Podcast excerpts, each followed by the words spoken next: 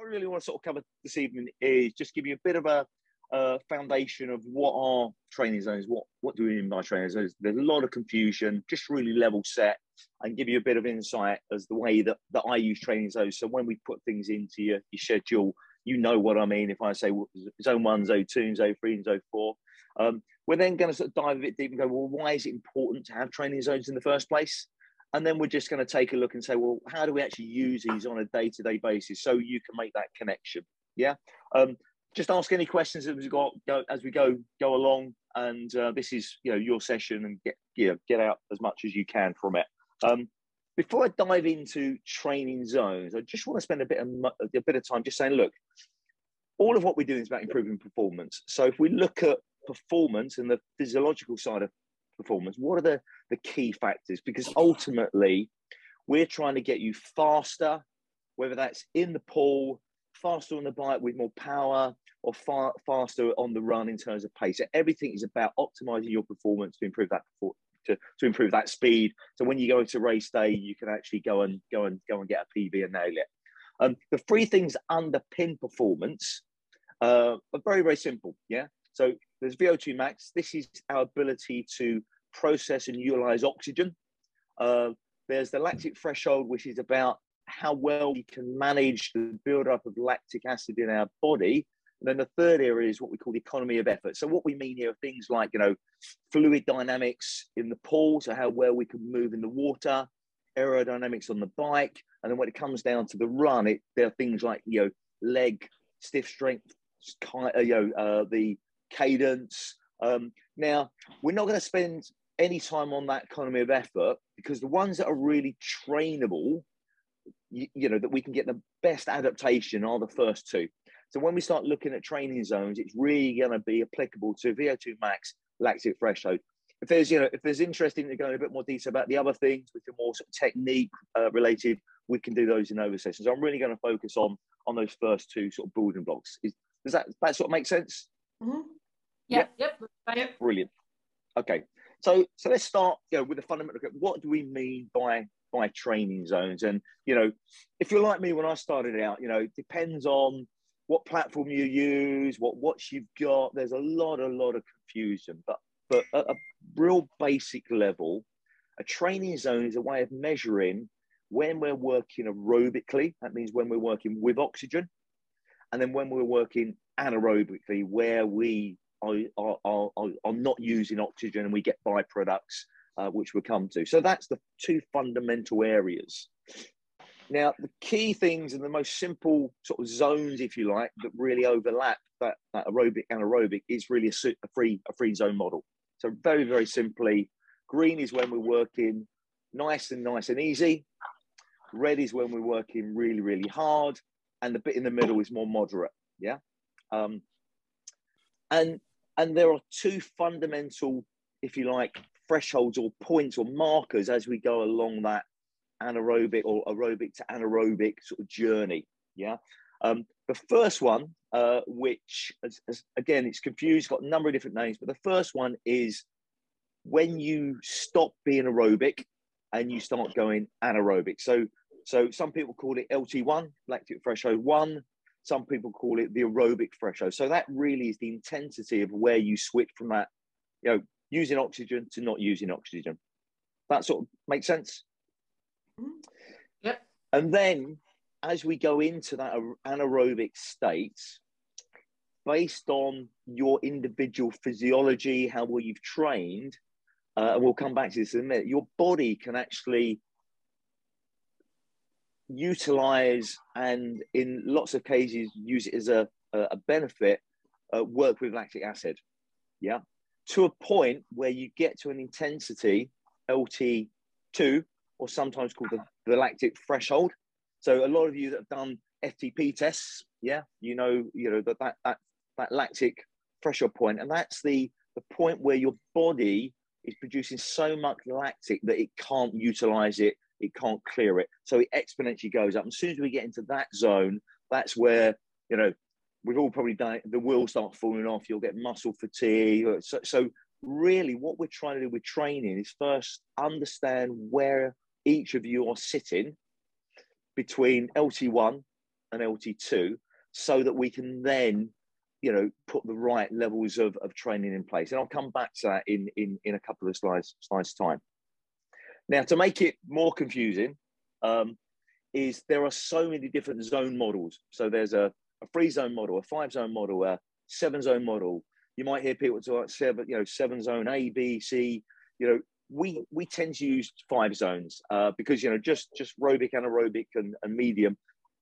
There are different levels of adaptation we can get throughout that that journey. So we tend to use the things that you see on on on the on the chart here. So when we're doing very very easy what zone one, zone two, we're working in that recovery or endurance. Most of your easy runs, easy cycles, easy swims will probably be uh, you know towards that top end of the endurance zone. Yeah, so you're still using oxygen. You, you're still if you're fueling properly, you can just just keep going. You're not you're not getting a lot of stress on the body. Yeah. At the other end of the spectrum, um, because all of you are endurance athletes, um, we we don't do a lot at the really really high end, uh, you know, sprinting and things like that. But we spend a bit of time there if we want to get an adaptation. But you'll get your VO2 max. So the, the sort of the, the short interval work, and then in the middle there's there's terms that you've probably heard around tempo, threshold. In cycling, they call sweet spot, but it's in that sort of that that mid zone the way that we train certainly furthest out from the race we we we we, we do a polarized approach to training. So 80% of what we do is in the green and 20% is in the red. As we get closer to racing because you actually race in the orange yeah? But as we get closer uh, where we will do things uh, that we'll call race simulation or sweet spot or race pace, that's really where we're working in that that that mid zone. But because we've already spent a good block of, of work at that polarized, yeah, um, your body's got the maximum return because if you spend all that time in the middle, you, you're not working hard enough, but you're working too hard to recover day in and day out because some of you are doing many hours of training. That sort of sort of make make sense. Yeah. Yeah. Yeah. Uh-huh and what we're trying to do over time is we're trying to take these two lines and we're trying to move them to the right. Yeah. Because if you can move your LT1 to the right, you can ride at higher pace all day. And as long as you're eating the right fuel, you can just keep going all day. If you move LT2 to the right, you can actually go at a race pace, you know, and, and shuttle lactic, and I'll come come on to that shortly, you know, a lot faster. Yeah. So as as we sort of look at the season, as we look at testing throughout the cycle, what we, we should see, we should see those two points start to move to the right. Uh, and that means that we're, we're getting faster, we're getting fitter, we're managing lactic in a more um, a more optimized way. Make sense? Yep. Yeah. Brilliant. Okay, so if they're they're sort of the zones you know, and, and sort of how they fit. What why is it important that we train in the right zone? Why don't we just, you know, go out and smash it every time on a swift, Zwift race, as I know some of you like to do on the on the on the downside? Um, well, the real reason is every workout that you have has a has a very specific objective for doing it. So we don't do any junk junk miles, yeah. So for example, when I ask you to go out and do that really, really easy, easy run, you know, I might put things in your plan that says like MAF. Uh, uh, that's based on a, a, a, a, method by a guy called Phil Maffetone. But what that really means is, you know, go out and do some very, very light training. Yeah. Work at that sort of 60, 70%. And, and what that does is, is two fundamental things. One, um, it helps really build that endurance. Um, it means that you can re- recover because you're not taking a lot of stress. But the other really, really important thing for, for endurance athletes, because you're all going to have events that are over an hour and a half, is we're conditioning the body to start to utilize fat as the primary fuel source. And that's really, really key because all of us have got about 30,000 of calorie of, of fat on us, even the skinny binnies. Um, but we can only store about 2,000 calories of, of, uh, of, glucose in, in the form of carbohydrate. So by doing those really, really slow, um, easy uh, sessions, you're, you're getting that adaptation as well. Yeah. Um, at the other end, you know, we, we'll do some some speed work you know, on the track typically. And what we're doing with those max efforts is we are sort of trying to get that fast twitch fiber going. We're looking at some neuromuscular adaptations so that your brain gets used to firing the mitochondria at a faster rate. And we're ultimately improving your, your, your speed and your turnover. So all of you want to run fast. The only way you can run faster is to run fast. So, but we don't do a lot of work there. It's very, very short, you know, spurts, typically you know, 30 seconds on, 30 seconds off, 100 meters on, 100 meters off, uh, because we want to be able to recover because of the volume that you're you're doing. And then and then in the middle, um, in the, some of the more the, the sort of threshold stuff, this is where we might do overs and unders because to shift that LT1 so LT2 threshold, we've got to push it and nudge it up. And the way we can do that is by going above it, going be you know below it, going above it, and then gradually building. And that will gradually push us um, push us further. And, and actually, it's easier to do those over and unders or cruise intervals on the run than actually to, to say, well, go and do a, a, a threshold interval or hold, um, you know, uh, an FTP test. And it's brutal, isn't it? Yeah. So there are, you know, those sort of longer intervals are really trying to push that that top end. So we're getting that sort of um, speed endurance. Yeah. yeah. That does that sort of does that sort of make sense? Yes. Yes.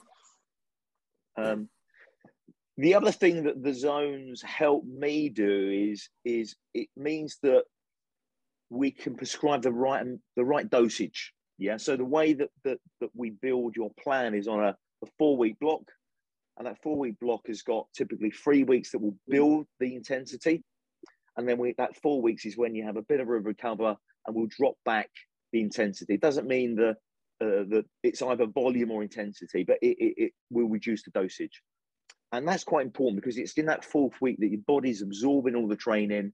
That's where you're, you're actually actually going to get most of the adaptation. So making sure that we build that out gradually and we always work back from your key races. Uh, it allows us to make sure that you're not overtraining, you're not undertraining. There's a sweet spot that we want to find. Yeah, we want you to be, you know, overreaching where we need to, but not overtraining because that will just build up fatigue, and you could also get get an injury, um, uh, and then have to take you know a couple of weeks off, and then you'll go backwards. Yeah. Um, so you'll see things after workouts like TSS in Training Peaks. That stands for Training Stress Score, and it gives you an estimate based on heart rate, based on run, based on swim. And what I do, I use that TSS when we build that ramp over the three weeks and then we use that. So every block, we're gradually building you up um, so that you peak for race time. Yeah, we don't want you peaking too early, but we want to make sure you peak, uh, you know, you know, well in time, and but also you've got a, a, taper so that you can go into that race in a in a fresh way. That that sort of makes sense. Yes. Yeah. And and the last one, which I've mentioned a few times, but I think this is this for me was a eureka moment. Yeah, is around if we're training the right zones, we can condition our body to metabolize and use lactic acid. Yeah. Um, so let's just take a look at that. So let me, let me close that down. So, contrary to a lot of myths, yeah, lactic acid is it's it's not um, it's not it's not our uh, our enemy. Yeah. Um, and if we know how to train in the right zone, we can actually use lactic as a fuel source. Um, all of us are producing lactic acid. So right now on this call, on a Sunday afternoon, we're all chilled out, had a glass of wine, relaxed, um, we are producing lactic. And if we took our blood, we'd all have between one and two millimoles of lactic acid. We all got a slightly different baseline. Yeah. So we produce lactic acid even in, in a steady state. Um, but if we can train in the right way, we can actually use it as a fuel source. So if you look at the the, the, the, the chart on the left, yeah, um, we, we eat some carbs, that generates some glucose. We're all probably familiar with that, yeah. Now, the body converts glucose to a chemical called pyruvate, and that's the sort of the energy currency that it uses to fuel the body, whether it's from, from, from carbohydrate or whether it's from fat. The body just uses pyruvate. If we're working, if we go down uh, the aerobic sort of pathway, so we come down this way, and we're working aerobically uh, with oxygen. Um, our body sort of takes that, um, it converts it to an energy source um, uses the, the, the sort of the mitochondria in the muscle, produces energy, and it's very very happy. You can keep doing that. There's a, a cycle called the Krebs cycle where it just keeps doing that, and as long as we're fueling correctly, we can actually go in that aerobic state pretty much forever. Yeah. Um, however, when we increase the intensity, um, we start to go anaerobic, and the byproduct of anaerobic uh, metabolism is we generate more lactic. But the great thing about lactic is um, a lot of our vital organs, like the liver, like the brain, they actually love it. So actually, if we're training in the right intensity, we can actually take lactic, it goes back to the liver. The liver says, Thank you very much. I convert that back to glucose, back to pyruvate, and the cycle keeps going round. So if we're training ourselves in that that sort of zone between LT1 and LT2, we can actually use lactic as fuel. And certainly as endurance athletes, you know, why wouldn't we want to do that? It's a bit like a hybrid car. We can just keep going. It's only when we put the foot on the pedal and and and we produce too much of it, the body says, "Oh, hang about, I don't like this," and the muscles start to break down, and we get sore. So so a lot of what we'll be doing in that sort of training zone uh, in your race zone is making sure that you can clear that and, and and that process is called lactic shuttling. Yeah? Does that sort of make sense? Yeah. Yep. Has anyone come across that before? Anyone use lactic and is it is that is this a new concept or have you yeah. is that something you've been aware of? I came across it. I always thought that lactic was always bad for you, or lactic acid was always like a bad product you know, or, or kind of a you know byproduct of working too hard. Yeah, there's been a lot of I think um, mixed science around it. You know, if you look at the latest science, um, some actually say lactic acid doesn't exist. You know, because uh, the research is very out, out of date and a lot of people pick up these sort of urban myths and these stories. Lactic is what the, the you know acidosis is how it gets generated, um, but actually lactic it actually you know, is a is a fuel source. And and you know, I, I, only found this out a couple of years ago, and it was I was like you, it was almost like wow, you know, so I can actually train in the right level, get fat adapted, race at higher intensity, and use lactic, which means that I'm not popping gels every five minutes. And you know, if you if you pop gels on long course, and I think we've all probably done that and had GI issues, and some issues, it's just one extra thing that we can we could sort of we can adapt our body in training so that we don't actually you know maybe suffer in in, in racing I used to find it in when I was doing more rock climbing. I think it was it was we called it you got pumped when you were you were climbing up to a certain point and you just it got to a point where you were just struggling to hold on and it was just your muscles were that just horrendous. You just couldn't hold on. You just thought eh, my, my arms are just pumped. You just had to hold on and shake out. And I think that that was the lactate thing. And I think they used to the thing they used to say was I think kids do they not when you're young you don't get a buildup of lactate or something. I don't know, but um, it's just that that's where it, it became more pronounced. I think to me. Yeah, yeah, yeah. Um, so that that's sort of lactate. So we can use it as a friend, but we've got to train smart and train at the right sort of intensity for that to be a, a benefit. Because if we go out too hard, um, you know, we hit the wall. We get, you know, we end up walking that that that uh, that run that run leg, and we've we've all seen people doing it, and that you know the the shuffle uh, as we see in at the end of a, a lot of a long course um, uh, uh, weekends. So how do we sort of apply sorry, this? Sorry, just yeah. a quick question. So the yeah. the saying we can generate lactate, it's fine. We can then use it as a fuel source. Um, I'm, I'm, suspecting it's up to a certain point. I mean, I, um, I don't know my exact lactic uh, numbers, you know, millimoles and so on, but I know that there's a point where I can push myself really hard, but I, I can keep going. But if, yeah. if, you, push beyond that, you're sort of like, oh shit, I, I can't come back now. I'm, I'm, I'm stuffed. So um, I suppose the question is that the, you, you can use it and you can go around that circle, but there's a point where um, it, the wheels come off and you're not actually going in the circle anymore. You're just you're heading to oblivion sort of thing, or to the shuffle yeah, that, that's where you need to know the threshold. So, for example, if you if you do a, an FTP on Zwift, yeah, that will go and say, you know, we go back to that that, that very first um, slide. They'll you'll do you'll do Zwift and it will go maximum heart rate, and they'll do an estimation 95% of maximum heart rate or what you can you know suffer, and they'll say that's your LT2. That can be wildly off. Yeah. Mm, yeah. Um, the, the the most accurate way that you can get that is by taking your blood sample um, and and getting the exact you know um, uh, uh, percentage of, of, of, of, lactic in your blood. So it's measured in, in millimole. So as I said, most of us got a baseline of one and two. Um, a lot of the old science used to be, as soon as you go above four, that's lactic, that's LT2, right? And we're all the same. That's been proven to be rubbish. Everyone's got a slightly different level. Um, and I think when we did your bloods on the bike, your level's probably closer to six. Yeah. So so now and, and by doing the bloods, we know that actually for your bike, that will equate to a perceived effort, a heart rate, and a power. And if you're riding with power, you can actually gauge, well, I've got to, I've got to stay under that, otherwise I'm gonna go above it. I can't clear it enough and the wheel's gonna fall off.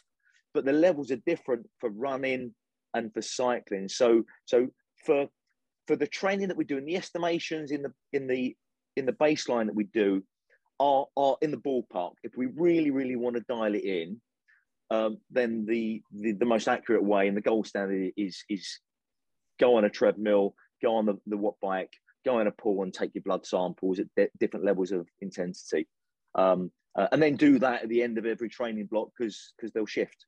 Yeah. Um, yeah. Uh, and and you know that's something that we can offer people that, that want that. Um, others, you know, we can just look at the data um, uh, and we can we can actually you know um, work within the the estimates. You know, the estimates in the ballpark, and for ninety percent of us, they'll be fine.